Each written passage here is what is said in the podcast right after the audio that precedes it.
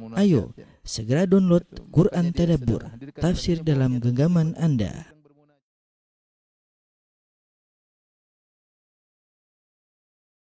Bismillahirrahmanirrahim. Assalamualaikum warahmatullahi wabarakatuh. Alhamdulillahi ala ihsani wa syukru lahu ala taufiqihi wa amtinani. Asyhadu an la ilaha illallah wahdahu la syarika lahu ta'ziman li sya'ni wa asyhadu anna Muhammadan abduhu wa rasuluhu da'ila ridwani. Allahumma salli alaihi wa ala alihi wa ashabihi wa ikhwani. Para hadirin, ikhwan dan akhwat, bapak dan ibu-ibu, para jamaah Majelis Taklim Samara yang dirahmati oleh Allah Subhanahu wa taala. Insyaallah pada kesempatan kali ini kita melanjutkan bahasan dari kitab Ahadithul Akhlaq karya Syekh Abdul Razak Al-Badar hafizahullahu taala dan kita akan bahas pada kesempatan kali ini tentang uh, keutamaan al-islah uh, islahu baina dzatil bain ya yaitu mendamaikan orang-orang yang bersengketa ya. Ini adalah suatu ibadah yang memiliki keterkaitan sangat erat dengan masalah akhlak.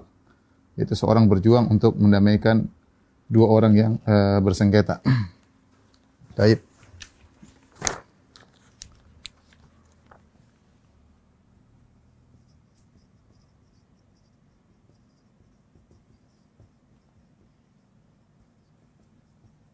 Kita akan bahas tentang uh, mendamaikan yang bersengketa, mukaddimah ya. Yang pertama uh, yang perlu kita ingat bahwasanya uh, al-ibadat al-mutaaddiyah khairun atau afdal afdal minal ibadat al-qasirah Ya. Ini secara umum tentunya kalau perinci eh, masing-masing perincian tapi secara umum demikian yaitu ibadah-ibadah yang uh, manfaatnya berkaitan dengan orang lain orang lain lebih afdal dari yang manfaatnya terbatas pada pelakunya. Pada pelakunya saja. Ya. Adapun uh, dalilnya seperti sabda Nabi sallallahu alaihi wasallam hadis kata Nabi sallallahu alaihi wasallam uh, dhahaba al-muftirun uh, al-yawm bil ajar Orang-orang yang berbuka yang berbuka pada hari ini mendapatkan ganjaran besar.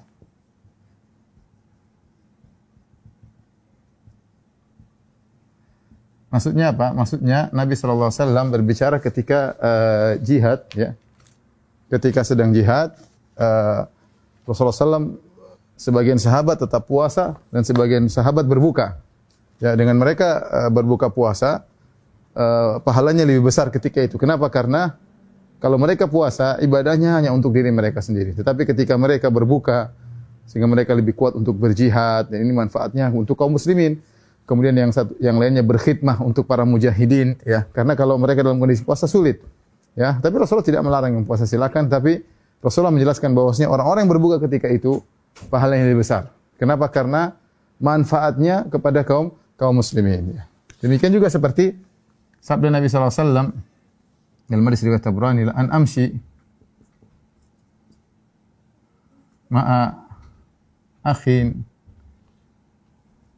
fi hajatihi ahabbu ilayya min an a'takifa fi hadzal masjid syahran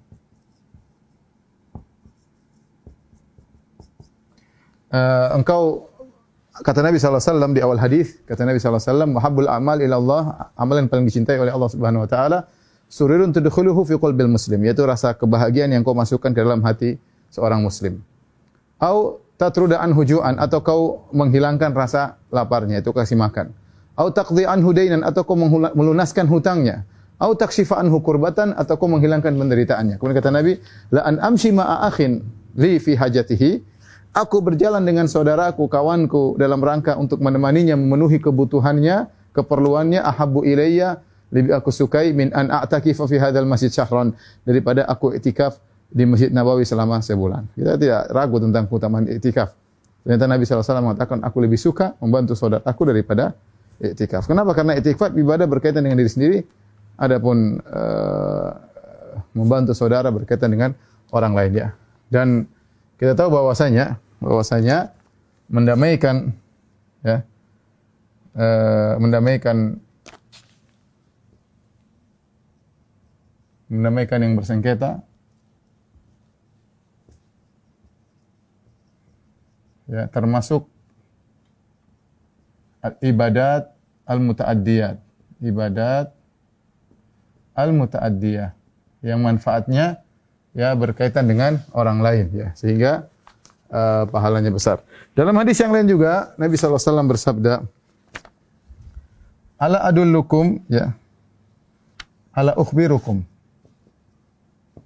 Maukah aku kabarkan kepada kalian bi afdhala yang lebih afdal min darajat daripada derajat siam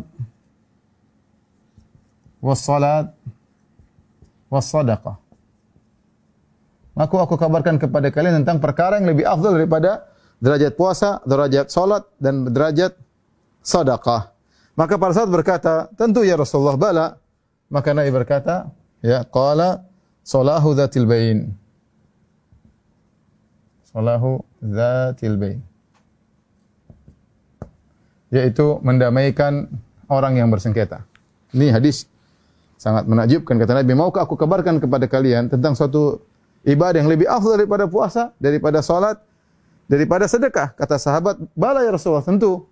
Ibadah apakah itu? Kata Nabi, "Salahu dzatil bain." Itu mendamaikan di antara orang yang bersengketa.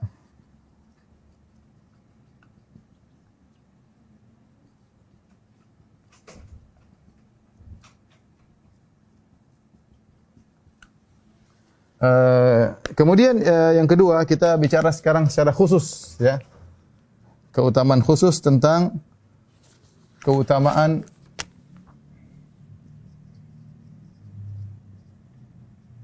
mendamaikan orang yang bertikai. Terlalu banyak uh, dalil akan hal ini ya. Di antaranya firman Allah Subhanahu wa taala ya, dalam surat Al-Anfal, yas'alunaka al-anfal, kemudian qul anfal lillahi wa rasul fattaqullaha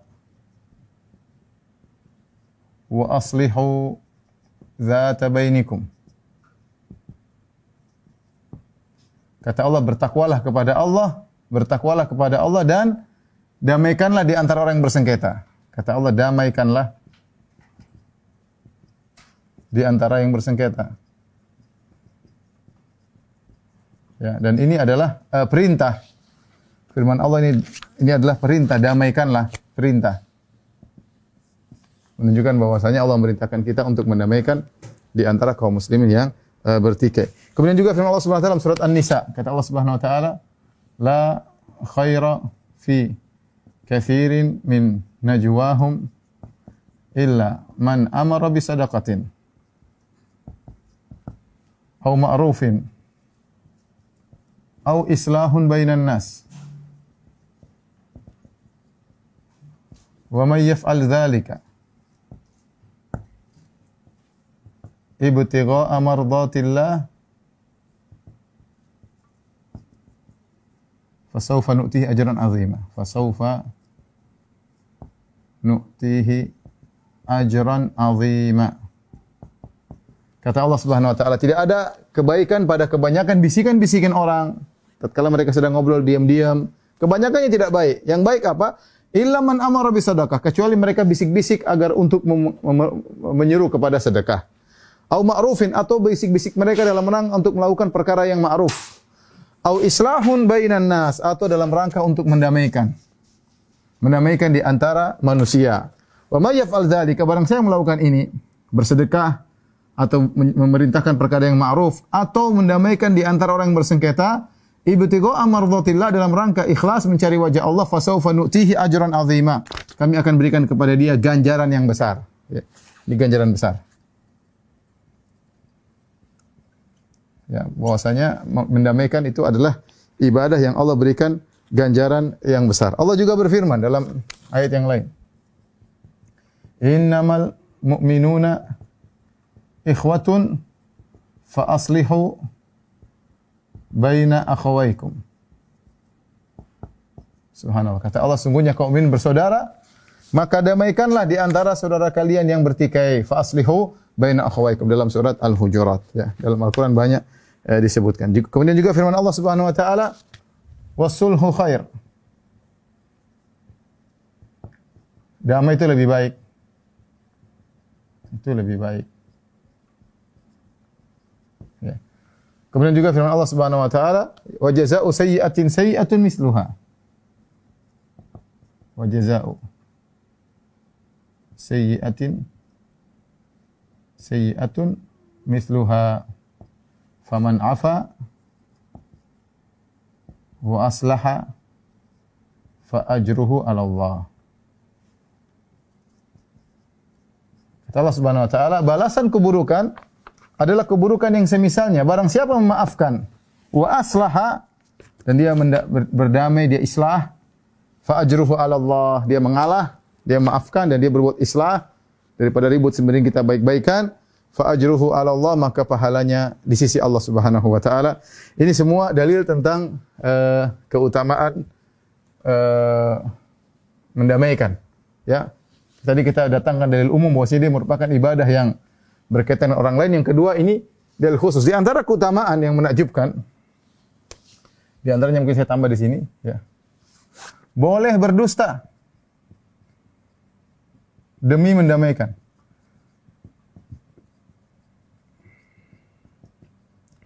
Nabi SAW mengatakan la ya yahillul kadhib illa fi thalath. Tidak halal tidak halal dusta kecuali pada tiga perkara, ya. La yahillul kadhib illa fi thalath. Tidak halal dusta kecuali pada tiga perkara, ya. Di antaranya untuk mendamaikan, di antaranya boleh dusta untuk mendamaikan.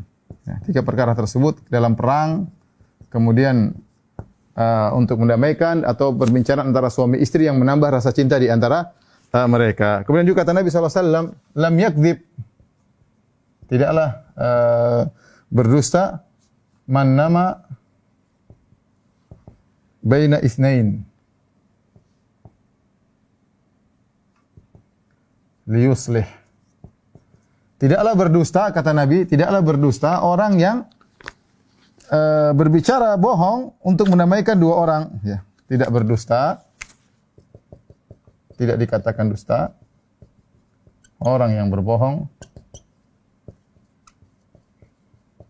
di antara dua orang untuk mendamaikan mereka.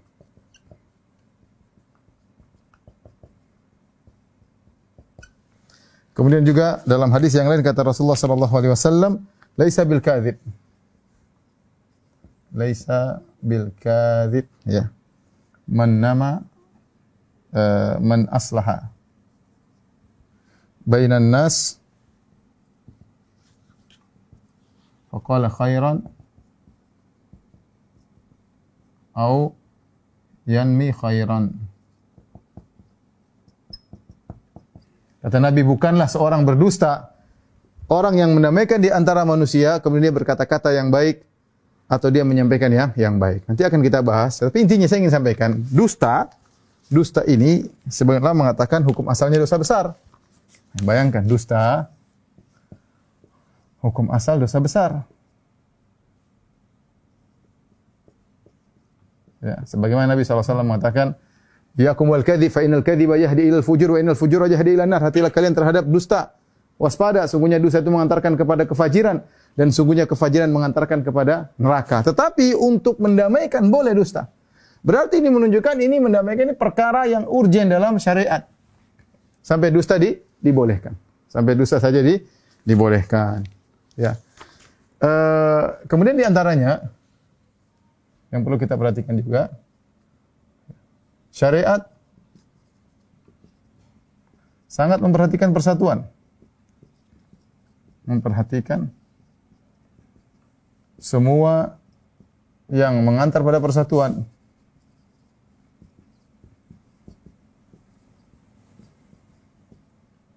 Dan sebaliknya, ya, sebaliknya tentunya sangat tidak suka dengan perkara yang bisa memecah persatuan. Perhatikan, semua perkara yang bisa mengantar kepada persatuan disyariatkan oleh syariat. Contoh apa? Senyum. Contoh berjabatan ketika ketemu. Contoh Assalamualaikum warahmatullahi wabarakatuh. Ya. ya semuanya. Contoh memberi hadiah. Ya. Contoh banyak semua hal yang mengantarkan kepada kasih sayang. Ya. Perhatian sama tangga. Kalau ada orang sakit dijenguk. Ini semua perkara-perkara disyariatkan dalam rangka untuk menjaga persatuan innamal mu'minuna ikhwah. Sungguhnya orang beriman itu adalah bersaudara. Sebaliknya semua perkara yang mengantarkan kepada perpecahan semuanya diharamkan. Ghibah, namimah, ya, ya, adu domba, ghibah, namimah. Kemudian apa lagi? Uh, banyak suudzon, berburuk sangka, tajasus, cari-cari kesalahan. Ini semua menemukan apa? Uh, pertikaian, ya. Uh, kemudian menyebarkan rahasia, semua hal, ya. Membeli di atas pembelian saudara, menjual di atas penjualan saudara, melamar di atas lamaran saudara ini semua perkara diharamkan kenapa? Karena bisa memecah persatuan. Sampai berbisik-bisik di antara dua orang. Ketika ada tiga orang, dua, dua orang berbisik, satunya tidak diajak, juga diharamkan. ya. Kenapa? Karena fa inna dzalika yuhzinuhu karena orang ketiga akan merasa sedih ketika kita berdua cuma berbisik berbisik tidak ngajak bicara orang yang ketiga. Nabi larang karena itu semua bisa memecahkan uh, persatuan. Yang terakhir yang saya ingatkan, ya ini di mukadimah bahayanya ya. Bahaya bersengketa.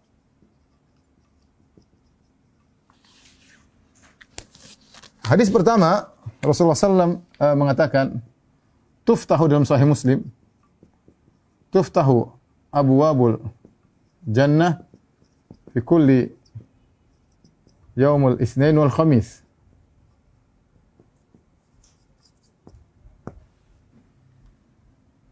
fayughfaru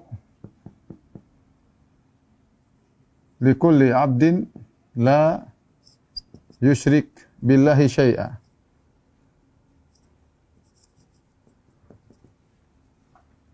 Illa rajulan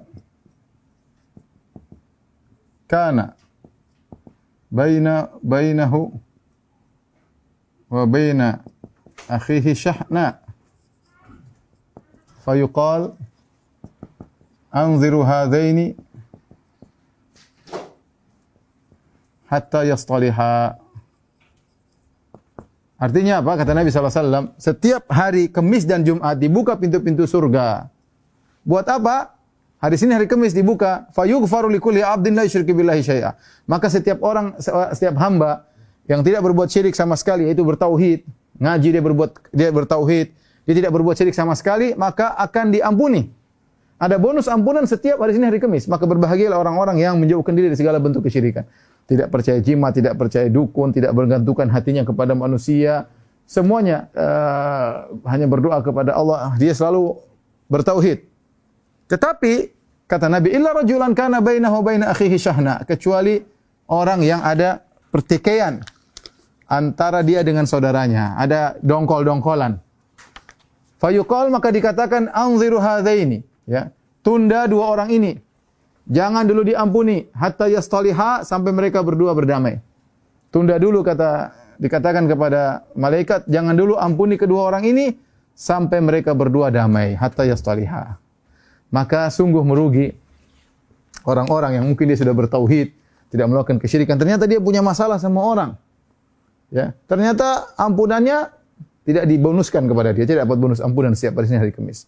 Dan sungguh berbahagia orang yang hatinya lapang, tidak ada masalah sama orang.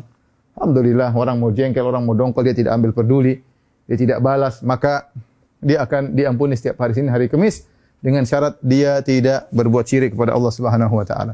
Kemudian juga dalam hadis yang lain kata Nabi alaihi wasallam, "Salasatun la turfa'u lahum salatuhum fawqa ru'usihim shibran."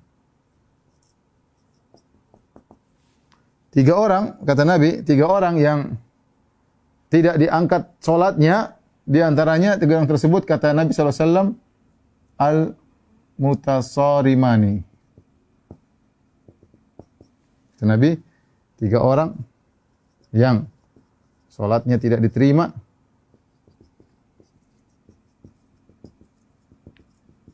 di antaranya dua orang yang saling memboikot, saling dieman kalau bahasa kita. Diem-dieman. Apa? Boikot kalau hajar kalau bahasa bahasa syar'inya. Ya. Ini dua orang ini tidak diterima salatnya. Waliyadzubillah. Ya. Maka seorang waspada ya. Uh, jangan sampai dia terjebak karena egonya ribut sama saudaranya, akhirnya salatnya tidak diterima, akhirnya bonus ampunan tidak dia tidak dia dapat. Ini semua ikhwan dan akhwat para jamaah Majelis Taklim Samara. Uh, poin-poin ini tadi ini menunjukkan tentang pentingnya mendamaikan orang yang bersengketa. Saya ulangi dari awal ya, bahwasanya ibadat yang muta'adiyah, ibadah yang bermanfaat bagi orang lain lebih lebih afdal daripada daripada ibadah yang qasirah yang hanya terbatas untuk diri sendiri dan di antara ibadah tersebut adalah mendamaikan yang bersengketa. Kemudian keutamaan orang mendamaikan yang bersengketa banyak dalam Al-Qur'an. Ya, satu ayat saja sudah cukup tapi ternyata ayat banyak sekali. Wattaqullaha wa aslihu dzata bainikum, damaikanlah. Kata Allah damaikanlah. Damaikanlah ya. Terlalu banyak ayat. Kemudian di antara yang menunjukkan ajaibnya ibadah ini boleh berdusta. Padahal kita tahu dusta itu hukumnya haram bahkan dosa besar. Tapi untuk mendamaikan boleh berdusta. Bahkan kata Nabi, lam yakzib, tidak berdusta. Dalam riwayat, laisa bil kadhib, bukanlah dikatakan orang berdusta, orang yang menyampaikan kata-kata uh, dusta untuk mendamaikan dua orang yang bersengketa. Kemudian di antara yang menunjukkan akal ini syariat, semua perkara yang mendukung pada persatuan semua disyariatkan dan semua perkara yang mendukung pada pertikaian semuanya diharamkan. Yang terakhir uh, prahara orang yang bersengketa. Kasihan, setiap Senin Kemis ada bonus diampuni dia tidak diampuni. Kemudian salatnya tidak diterima wal ya. Tolong dihapus.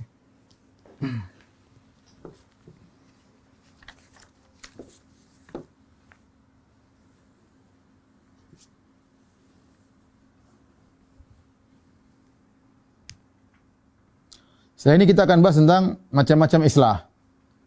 Kemudian kita akan bahas tentang bagaimana cara mengislah. Ya, mungkin kita ingin praktekkan bagaimana cara kita mengislah orang sedang bertikai. Yang terakhir kita sebutkan tentang contoh-contoh bagaimana Nabi mengislah ya. Sebagaimana yang dicantumkan oleh Syekh Abdul Razak dalam uh, bukunya. Taib kita akan bahas tentang uh, macam-macam islah.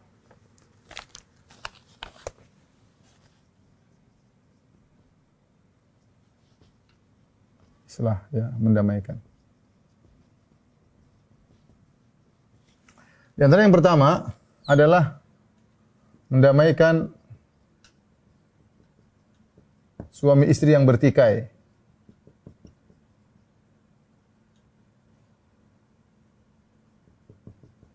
Yang bertikai. Kemudian yang kedua, mendamaikan kaum muslimin yang berperang. Yang berperang. Yang ketiga secara umum ya. Uh, secara umum. Adapun mendamaikan suami istri yang bertikai, maka yang datang dalam ayat secara khusus dua ayat.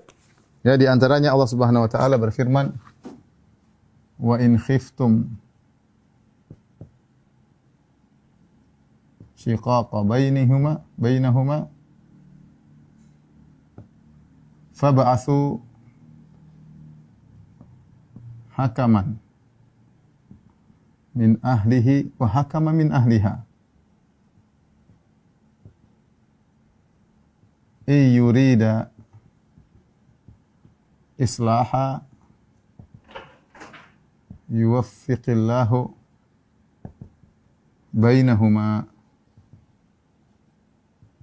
Kata Allah Subhanahu wa taala dalam surat An-Nisa ayat 35, kata Allah wa in khiftum shiqaqa bainihima, kalau kalian khawatir mereka berdua akan cerai, terpisah antara suami istri, faba'athu hakama min ahlihi. Maka kalau semua cara sudah tidak bisa dijalankan, maka kirimlah satu hakam yaitu wakil utusan yang akan mewakili dari keluarga lelaki.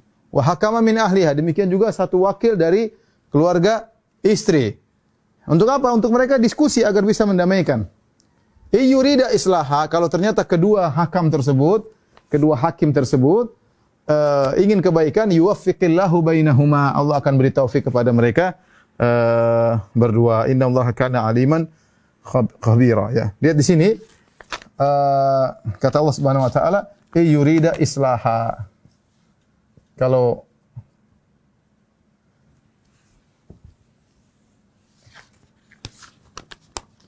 jika kedua hakam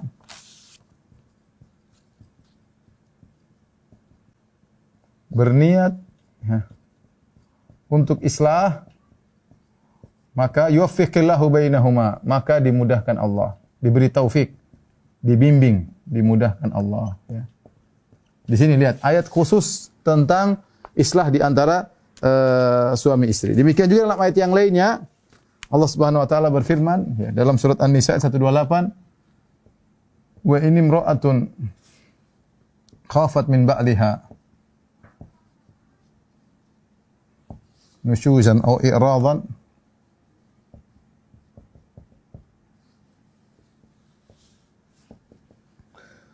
Fala junaha alaihima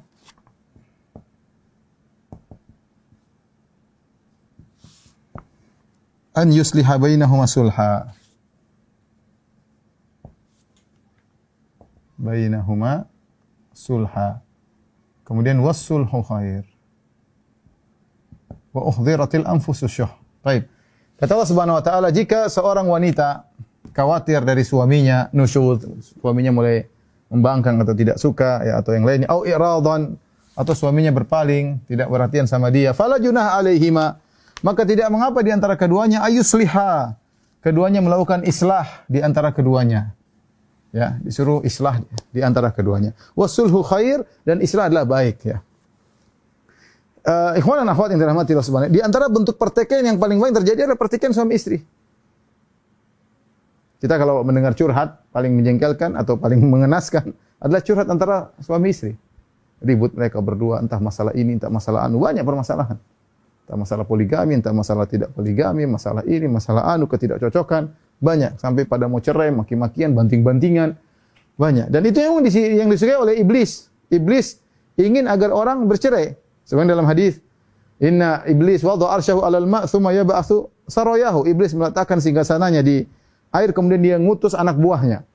Fa'adna fa'adnahum minhum manzilatan a'dhamuhum fitnah yang paling dekat dengan iblis ya adalah yang paling besar fitnahnya. Fayaji'u ahadum setelah mereka menggoda, mereka lapor, "Wah, iblis saya sudah melakukan demikian demikian." Kata iblis, "Ma fa'alta syai'an, kau belum melakukan apa-apa." Ada lagi yang lapor, "Iblis saya sudah gini." Kata iblis, "Ma fa'alta syai'an, kau belum melakukan apa-apa." Sampai ada satu setan datang lapor, "La azalu bihi hatta farraqtu bainahu wa baina zaujati." Aku terus menggoda sang lelaki sampai akhirnya dia menceraikan istrinya. Kata iblis, "Nikma anta." Ente iblis, ente setan yang top ya. Kenapa? Karena ente telah berhasil menceraikan seorang suami dari istrinya. Jadi kita semua harus tahu bahwasanya perceraian suami istri itu adalah program utama iblis. program utama iblis. Maka jangan kita terjebak dengan program tersebut. Ya laki-laki, perempuan ya harus sabar ya berusaha untuk islah wasulhu khair uh, apa namanya? Uh, perdamaian itu, perdamaian itu baik ya. Nabi sallallahu Subhanahu wa taala uh, berfirman juga dalam ayat yang lain ya. Uh, Fa in karihtumuhunna jika kalian benci kepada istri kalian, fa asa an takrahu syai'an bisa jadi kau benci sesuatu. Wa yaj'allahu fi khairan katsira. Ternyata Allah berikan kebaikan yang banyak di balik ketidaksukaanmu terhadap istrimu jika engkau bersabar. Saya katakan demikian juga seorang wanita terhadap suami. Kalau ternyata Allah mengujinya dengan suami yang tidak sesuai dengan dia harapkan, maka bersabar semoga di balik itu ada banyak kebaikan. Ini uh, mendamaikan suami istri dalam Al-Qur'an Allah sebutkan. Yang kedua mendamaikan di antara dua kaum mukminin yang bertikai. Kata Allah Subhanahu wa taala, "Wa in ta'ifatani minal mu'minina qatatalu faslihu bainahuma."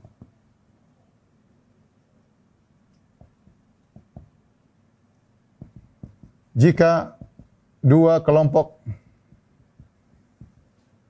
dari mukminin bertikai berperang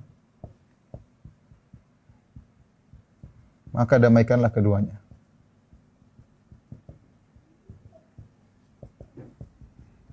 Bayangkan, orang bertikai, mau perang-perang, bunuh-bunuhan, terus kita bisa mendamaikan luar biasa.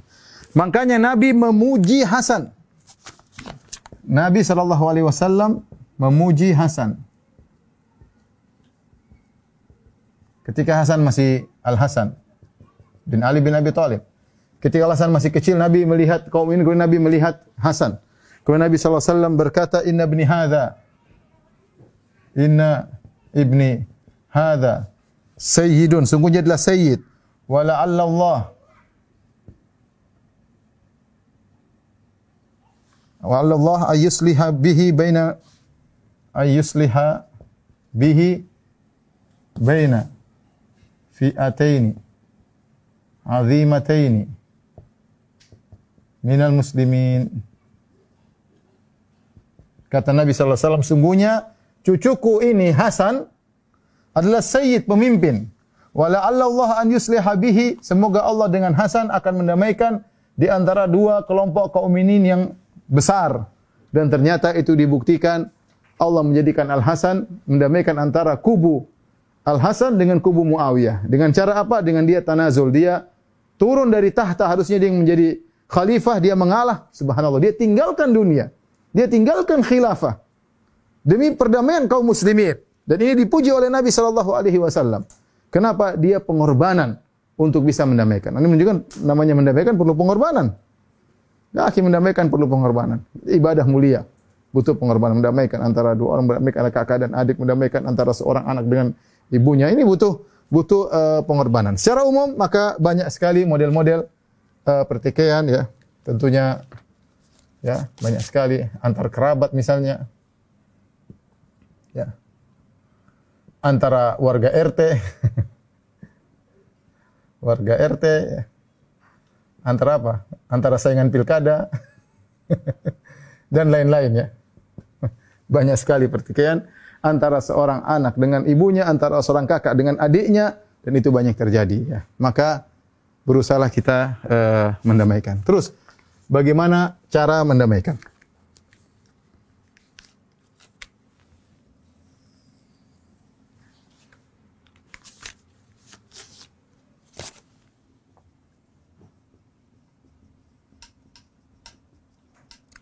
Ada hal-hal yang harus kita perhatikan, ya. Hal-hal yang harus diperhatikan.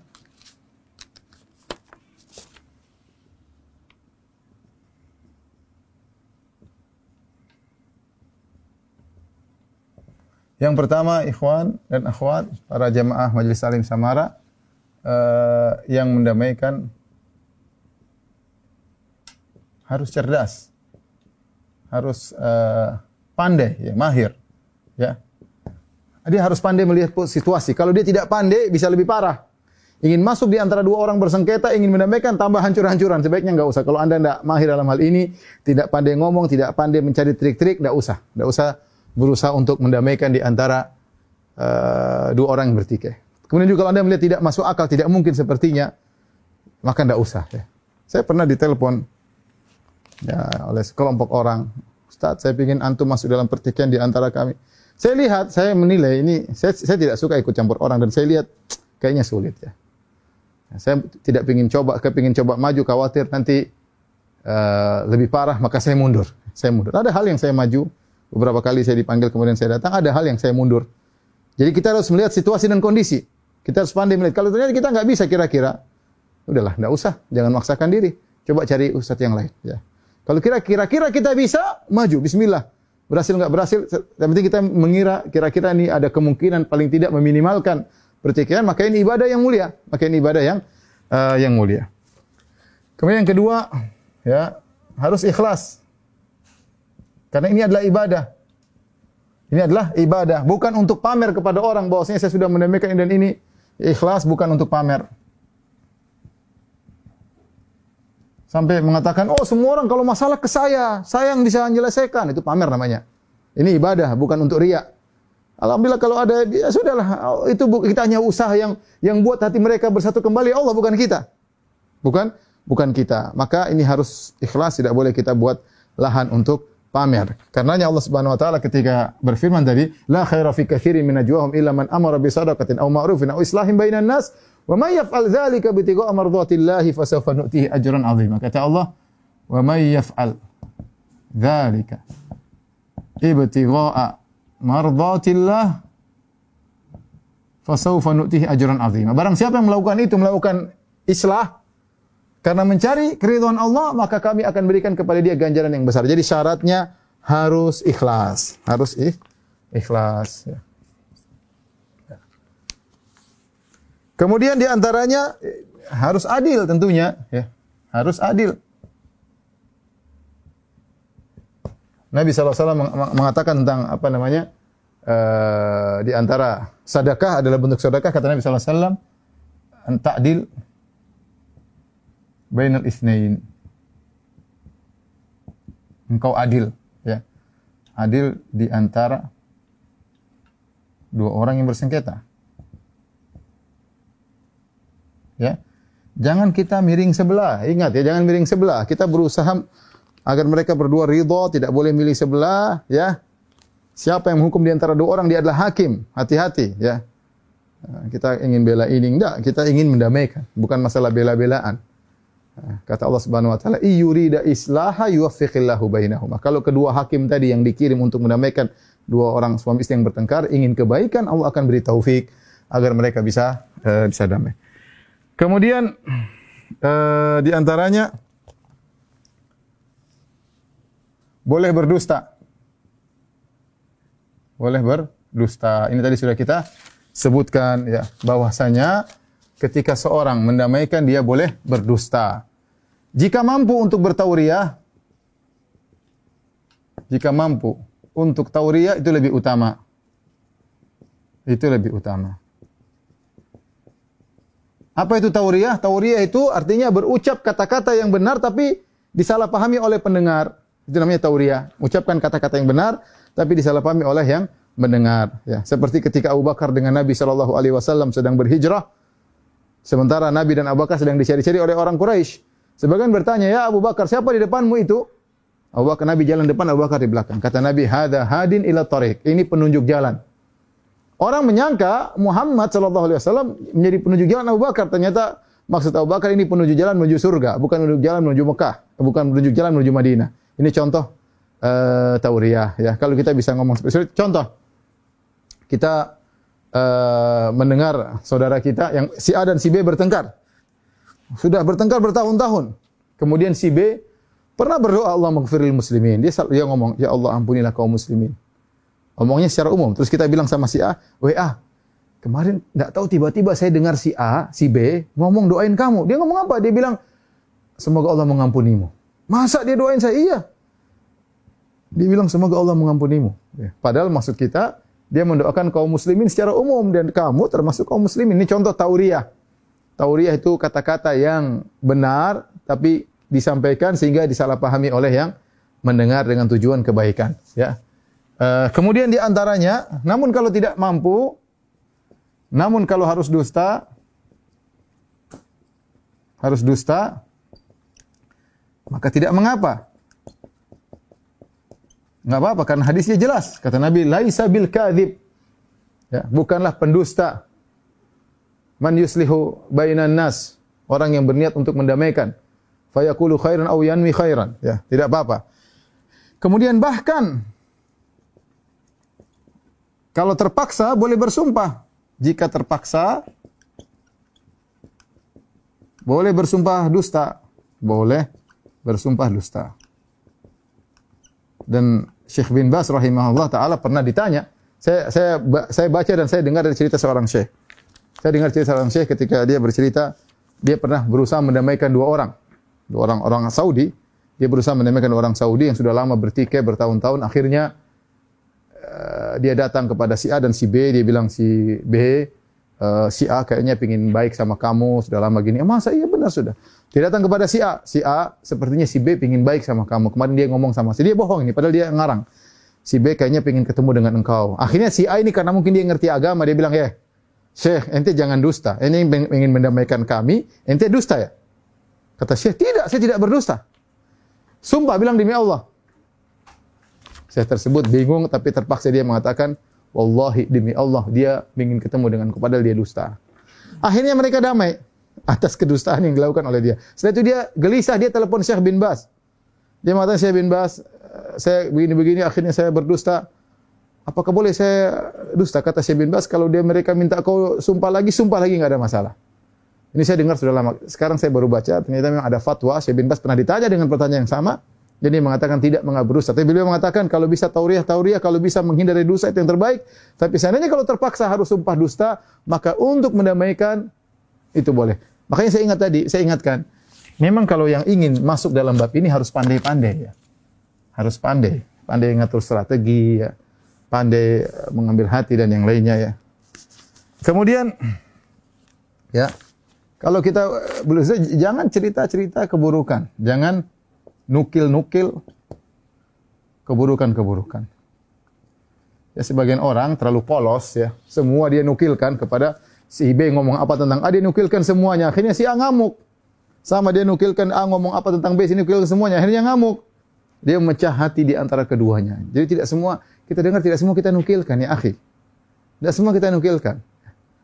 Kalau tidak baik nggak usah. Kalau kita ngomong kira-kira si A bisa ribut, kita ngomong nukil dari si A kira-kira si B bisa ribut, jangan dinukilkan. Tidak usah, ya. Tidak perlu. Kemudian uh, di antara yang dia lakukan adalah mengingatkan keduanya kepada mengingatkan keduanya untuk bertakwa kepada Allah. Ya bisa diceritakan tentang bahayanya bertikai, kemudian mungkin keutamaan uh, kalau berdamai dan yang lain-lain. Dan boleh jadi, boleh dia mendamaikan dengan uang. Dengan harta. Dan ini saya pernah lihat sendiri ketika saya haji di Mekah. Kemudian ada seorang syekh, ya, kebetulan hajian sama saya. Kemudian ada orang bertengkar. Satu melukai kepala, unti mukul, kepalanya luka berdarah, akhirnya ribut. Akhirnya Syekh itu datang mengumpulkan, dia bilang, udah, ini uang, kamu kalau saya kasih uang, sudah ya, maafin ya. Si uang banyak nih. Ya udah, ya maaf, senang, kepalanya bocor, tidak ada masalah. Kalau luka yang penting dapat duit banyak. Sudah selesai, buyar. Ini contoh, contoh bahwasanya terkadang kita perlu berkorban untuk mendamaikan orang yang bertikai ya. Untuk mendamaikan orang bertikai.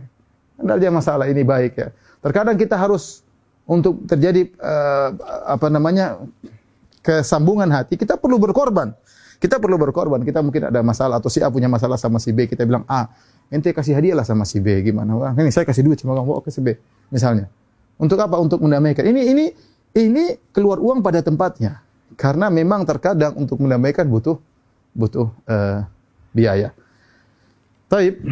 Uh, ini yang ingin saya sampaikan. Terakhir saya ingin menyampaikan contoh-contoh. Mudah-mudahan masih ada waktu.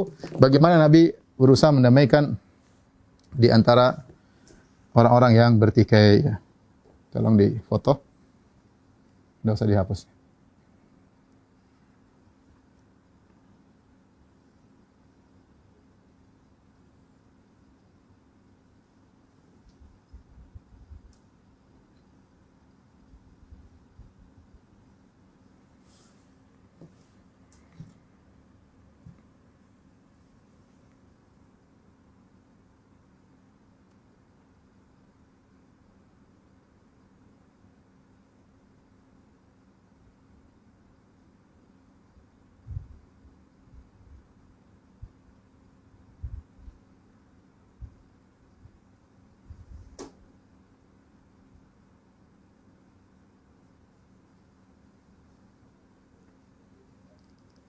Taib, uh, kita akan bacakan ya beberapa uh, usaha mendamaikan yang dilakukan oleh Nabi sallallahu alaihi wasallam.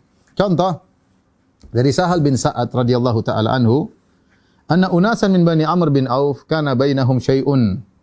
Ada sekelompok sahabat dari kaum Ansar dari Bani Amr bin Auf ini kalau tidak salah daerah Kuba ya. Uh, mereka terjadi pertikaian. Dalam sebagian riwayat disebutkan mereka bertikai sampai lempar-lemparan batu dan yang lain dan sampai kabar kepada Nabi sallallahu alaihi wasallam. Maka fakharaja ilaihi min Nabi sallallahu alaihi wasallam. Maka Nabi pergi menuju mereka. Bersama fi unasin min ashabihi yuslihu bainahum dalam rangka untuk menamaikan mereka. Nabi jauh. Fahadrat salat, ternyata sudah tiba waktu salat, ya. Kalau tidak salah waktu salat asar ya. Nabi belum datang-datang. Nabi masih sibuk mendamaikan. Bilal azan. Kemudian sudah dikumandangkan, Nabi belum datang-datang. Kemudian Bilal datang kepada Abu Bakar radhiyallahu anhu. Kemudian mereka tahu orang paling utama adalah Abu Bakar setelah Nabi. Maka mereka berkata, Bilal berkata, "Inna nabiyya hubis." Abu Bakar, sungguhnya Rasulullah SAW tertahan. Waqat hadaratis salat, sudah tiba waktu salat. Fahallaka anta umman nas? Maukah engkau mengimami kami? Ya Abu Bakar ya bagaimana lagi? Faqala na'am, enggak apa-apa. In syi'ta, kalau kau mau ya enggak ada masalah. Fa aqama salat. Maka akhirnya uh, Bilal qomat, kemudian Abu Bakar maju jadi imam. Ketika Abu Bakar sedang jadi imam, datanglah Nabi Shallallahu Alaihi Wasallam masuk di antara saf-saf, kemudian tiba di saf awal. Maka orang-orang kasih tahu Nabi kata Abu Bakar ya, maka uh, Abu Bakar pun akhirnya mundur dan menyuruh Nabi maju. Tapi maksud saya lihat di sini, kita tahu Nabi adalah orang yang paling perhatian tentang ibadah sholat. Tapi sampai Nabi hampir terlambat sholat atau terlambat uh, terlambat rakaat pertama, gara-gara ingin mendamaikan sahabat yang sedang bertikai. Ini dalil bahwasanya Nabi berjalan jauh dari Madinah menuju Kuba. Ini jauh ya, ya. Uh, dan niat untuk mendamaikan mereka. Ya, ini karena mendamaikanlah ibadah yang uh, mulia. Ya. Kemudian juga di antara uh, contohnya dari Aisyah radhiyallahu taala anha uh, dari Aisyah radhiyallahu taala anha Beliau berkata, "Sami'a Rasulullah sallallahu alaihi wasallam sauta khusumin bil babi aliyatan aswatuhuma."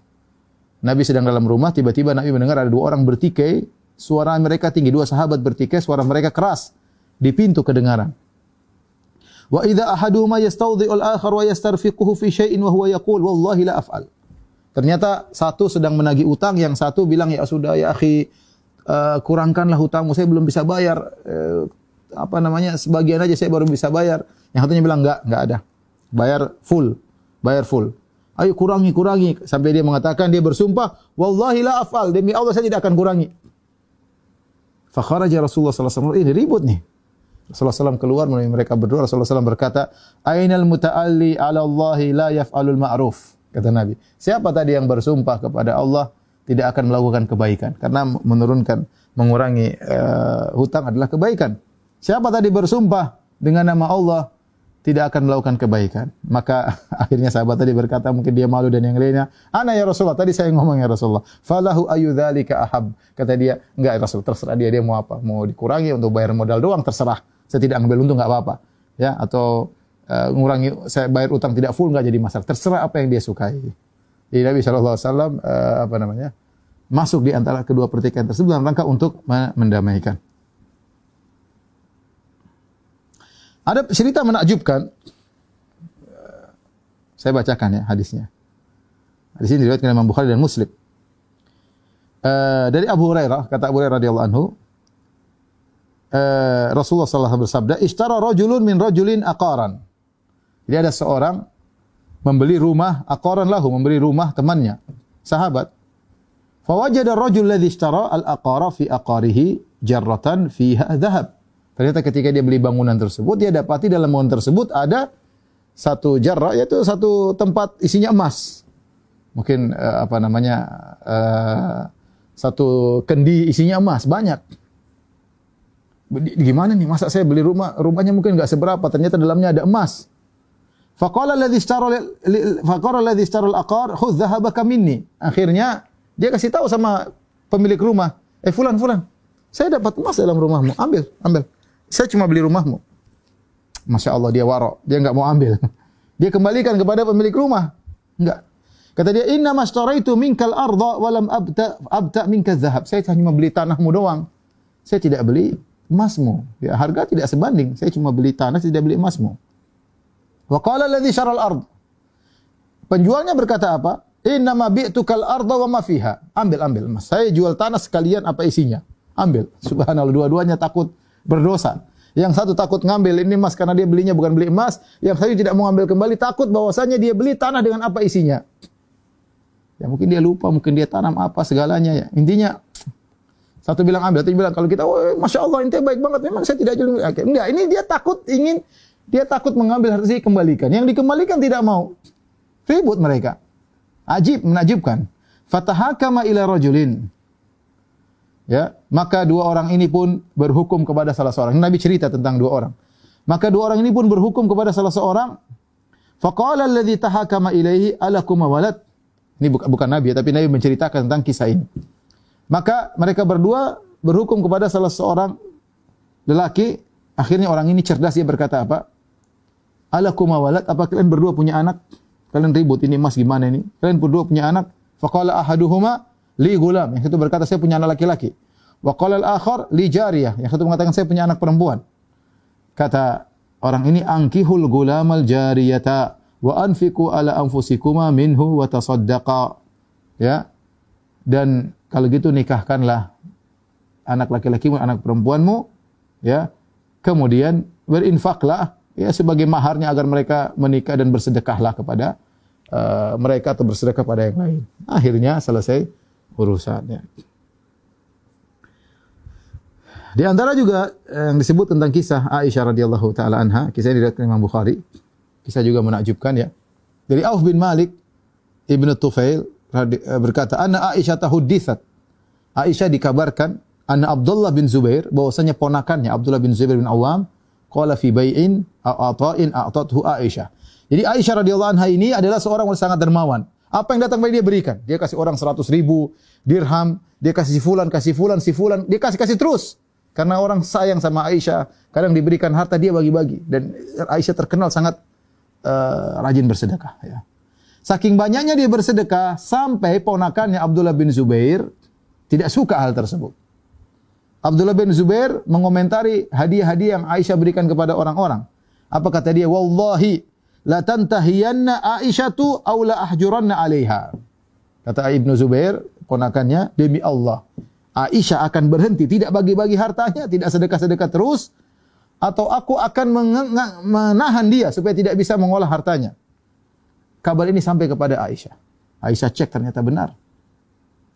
Dan Aisyah menganggap Ibnu Zubair seperti anaknya karena dia adalah putra dari Asma bintu Abi Bakar, ponakannya. Bahkan Aisyah ketika minta dikunyah, diberi kunyah oleh Nabi, akhirnya Aisyah berkunyah dengan Ibnu Zubair. Ummu Abdullah. Kunyahnya Aisyah adalah Ummu Abdullah. Maksudnya Abdullah ini siapa? Abdullah ibnu Zubair. Dia berkunyah dengan ponakannya. Seakan-akan ponakannya adalah anaknya sendiri. Ya. Maka ketika dia mendengar ponakannya yang sangat dia sayangi, yang sampai dia berkunyah dengan nama ponakannya tersebut, seakan-akan anaknya sendiri, ternyata bilang, itu Aisyah akan berhenti dari bagi-bagi harta, kalau tidak aku akan meng mengisolasi dia, sehingga dia tidak bisa, hartanya akan saya tahan, sehingga dia tidak bisa uh, apa namanya sumbang sana sini. Kata Aisyah, "Ahwa qala hadza?" Apakah dia telah menyampaikan ini? Qalu na'am. Kata mereka benar wahai Aisyah. Aisyah akhirnya marah dia berkata, "Lillahi alayya nadhrun." Aku bernazar, Allah ukallima Ibnu Zubair abadan. Aku tidak akan ngomong sama ponakanku selama-lamanya. Aisyah marah. Ya karena dia menganggap ini anak saya anggap sebagai anak dan saya adalah istri Rasulullah, saya umul mukminin, saya bibinya, Ya, dan saya melakukan kebaikan ditahan-tahan. Aisyah bukan orang bodoh. Aisyah orang cerdas, wanita cerdas di alam semesta ini. Ya. Jadi kaum muslimat paling cerdas. Sahabat saja kalau masalah tanya kepada Aisyah, dia tahu apa yang dia lakukan.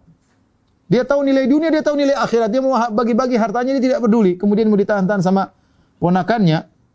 Ini menurut Aisyah sikap kurang ajar dari Abdullah bin Zubair. Abdullah bin Zubair juga niatnya baik. Abdullah bin Zubair radhiyallahu anhu niatnya baik. Agar wibinya tidak apa namanya hambur-hamburkan uang sisakan mungkin buat dia atau untuk untuk kemaslahatan dia. Tapi Aisyah tersinggung. Aisyah mengatakan wallahi ya la ukallimu ibnu Zubair abadan. Demi Allah aku tidak akan ngomong sama ponakan ponakanku selamanya. Akhirnya Ibnu Zubair ya uh, minta maaf kemudian uh, minta syafaat agar minta maaf kepada Aisyah maka Aisyah berkata, "Wallahi la usyaffi fihi abadan." Tidak ada syafaat. Saya tidak mau menerima syafaat. Wala atahannatsu ila nadhir. Saya tidak mau membatalkan nazar saya. Saya sudah bernazar, saya tidak mau membatalkan. Orang-orang dahulu, para salaf, para sahabat, mereka tahu tentang nazar. Mereka seakan-akan Aisyah kita tahu bagaimana kisahnya dia dibela oleh Allah ketika dulu berdusta. Mereka ketika berbicara sesuatu, mereka tahu betul mereka sedang bersumpah kepada Allah, Tuhan, pencipta alam semesta, mereka tahu. Sehingga itu Aisyah bernazar, dia tidak mau membatalkan nazarnya. Dia berkata, wala atahannatsu ila nadri. Aku tidak akan membatalkan nazarku. Saya tidak membatalkan. Akhirnya tatkala waktu semakin lama dan Aisyah tidak menerima Ibnu Zubair, akhirnya Abdullah bin Zubair berkata kepada Miswar bin Makhramah, dan Abdurrahman bin Aswad bin Abdi Yaghuth dan mereka berdua dari Bani Zuhrah. Kemudian Ibnu Zubair berkata, "Unsyidukuma billahi lama adkhaltumani ala Aisyah." Uh, saya mohon kepada engkau berdua demi Allah saya minta kalian berdua masukkan saya ketemu Aisyah karena Aisyah ada Ibnu Zubair minta syafaat agar bisa ketemu Aisyah nggak mau ketemu nggak ada nggak mau ngomong nggak ada dia marah dia akhirnya dia minta tolong dua orang ini agar memberi syaf, uh, masukan dia bisa ketemu Aisyah. Akhirnya kedua orang ini cerdas, dia ingin mendamaikan di antara Aisyah dengan radhiyallahu anhu dengan Abdullah bin Zubair radhiyallahu anhu. Ya, radhiyallahu anhu dia sahabat, bapaknya juga sahabat. Akhirnya Miswar, bagaimana cara mereka lakukan? Mereka melakukan trik. Al-Miswar dan Abdurrahman mereka menggunakan dua kain mereka ya. Eh, menggunakan baju mereka, kemudian mereka minta izin ketemu Aisyah. Mereka berdua berkata bareng-bareng, lihat trik mereka. Mereka berdua berkata, "Assalamualaikum warahmatullahi wabarakatuh." Assalamualaikum. Dua-dua ngomong sekalian. Ana dukhul, bolehkah kami masuk? Eh, masuk ke rumah Aisyah tentu di balik hijab. Uh, kata Aisyah, "Udkhulu." Silakan masuk. Padahal mereka bertiga. Ada ada Al-Miswar, ada Abdurrahman dan ada Abdullah bin Zubair. Tapi yang ngucapin salam dua orang aja. Ini mereka melakukan trik, hilah ya. Assalamualaikum. Bolehkah kami masuk? Silakan masuk kata Aisyah. Kulluna kami semua boleh masuk? Kata Aisyah, "Na'am ya." Bertiga maksudnya. Bukan berdua tapi bertiga. Akhirnya, "Udkhulu kullukum." Kata Aisyah, "Kalian masuk semuanya." Dan dia tidak tahu ternyata Aisyah tidak tahu ternyata di antara mereka berdua ada orang ketiga yaitu Abdullah bin Zubair, ponakannya. Falamma dakhalu tatkala mereka masuk, Ibnu Zubair langsung masuk ke dalam hijab ada tirai dia masuk ke dalamnya, kemudian dia peluk bibinya Aisyah radhiyallahu taala anha. Wa tafika yunashiduha wa yabki dia, dia pun menangis, "Ya bibiku, maafkan aku, wahai bibiku, maafkan aku." Dia nangis. Kemudian Miswar dan Abdurrahman juga bilang, "Wahai Aisyah, wahai ibunda, ayo bicara sama dia, ayo bicara sama dia. Terimalah minta maafnya." Ya. Mereka nasihati wa Aisyah, bukankah kau tahu bahwasanya Rasulullah melarang untuk memboikot apalagi memboikot ponakan? Mereka sebutkan hadis tidak halal bagi seorang muslim untuk memboikot seorang lebih dari tiga hari. Ini mereka mengajari Aisyah. Aisyah tahu itu semua ya. Tapi Aisyah menganggap ini kesalahan berkaitan dengan uh, durhaka kepada orang tua, durhaka kepada seakan-akan dia ibunya. Terus mereka rayu. Sementara Abdullah bin Zubair nangis sudah peluk bibinya, tidak mau lepas. Apa teka Aisyah ya? Akhirnya ketika diingatkan, diingatkan terus, kemudian Aisyah pun menangis. Aisyah juga menangis. Dia mengatakan apa? Tidak bisa. Ini nazar tuh. Aku sudah bernazar kepada Allah tidak mau ngomong sama dia. Tidak bisa saya batalkan nazarku. Wan nazaru syadid. Dan sumpah itu nazar itu berat. Tidak mungkin saya langgar. Mereka terus ngomong, ayo ngomong sama Ibnu Zubair. Ibnu Zubair akhirnya Aisyah pun luluh. Akhirnya dia pun berbicara dengan Ibnu Zubair dan dia memerdekakan 40 orang budak. Padahal kalau batal nazar cuma puasa tiga hari cukup. atau satu budak cukup. Ini 40 budak karena Aisyah tahu nazar dia kepada Allah tidak sembarangan. Akhirnya dia pun dulu dia pun damai dengan ponakannya dan dia pun uh, merdekakan 40 orang budak dan dia menangis sampai akhirnya air matanya hatta tabulla dumu'uha khimaraha sampai jilbabnya penuh dengan air air mata. Hadis riwayat Al Bukhari dalam uh, sahihnya. Jadi ini di antara uh, ikhwan dan akhwat yang dirahmati oleh Subhanahu wa taala ya. Uh, bagaimana kisah-kisah orang-orang yang berusaha untuk mendamaikan di antara kaum muslimin yang uh, bertikai tentu banyak kisah-kisah yang lain tapi uh, waktu sudah selesai saya rasa ini saja yang saya sampaikan. Semoga Allah menjadikan kita di antara hamba-hamba Allah yang tidak suka bertikai. Kalau bertikai mudah memaafkan. Kalau ada saudara kita bertikai kita berusaha masuk di antara mereka untuk mendamaikan. Karena mendamaikan dua orang bersengketa ibadahnya adalah ibadah yang agung pahalanya sangat besar. Wallahu taala alam bisawab. Ah, demikian saja kajian kita kepada para jamaah Majelis Taklim ah, Samara. Ya semoga pertemuan kita diberkati oleh Allah Subhanahu wa taala. Insyaallah kita bertemu dalam kajian berikutnya subhanakallah bihamdik astaghfiruka wa ilaik. Assalamualaikum warahmatullahi wabarakatuh. Waalaikumsalam warahmatullahi wabarakatuh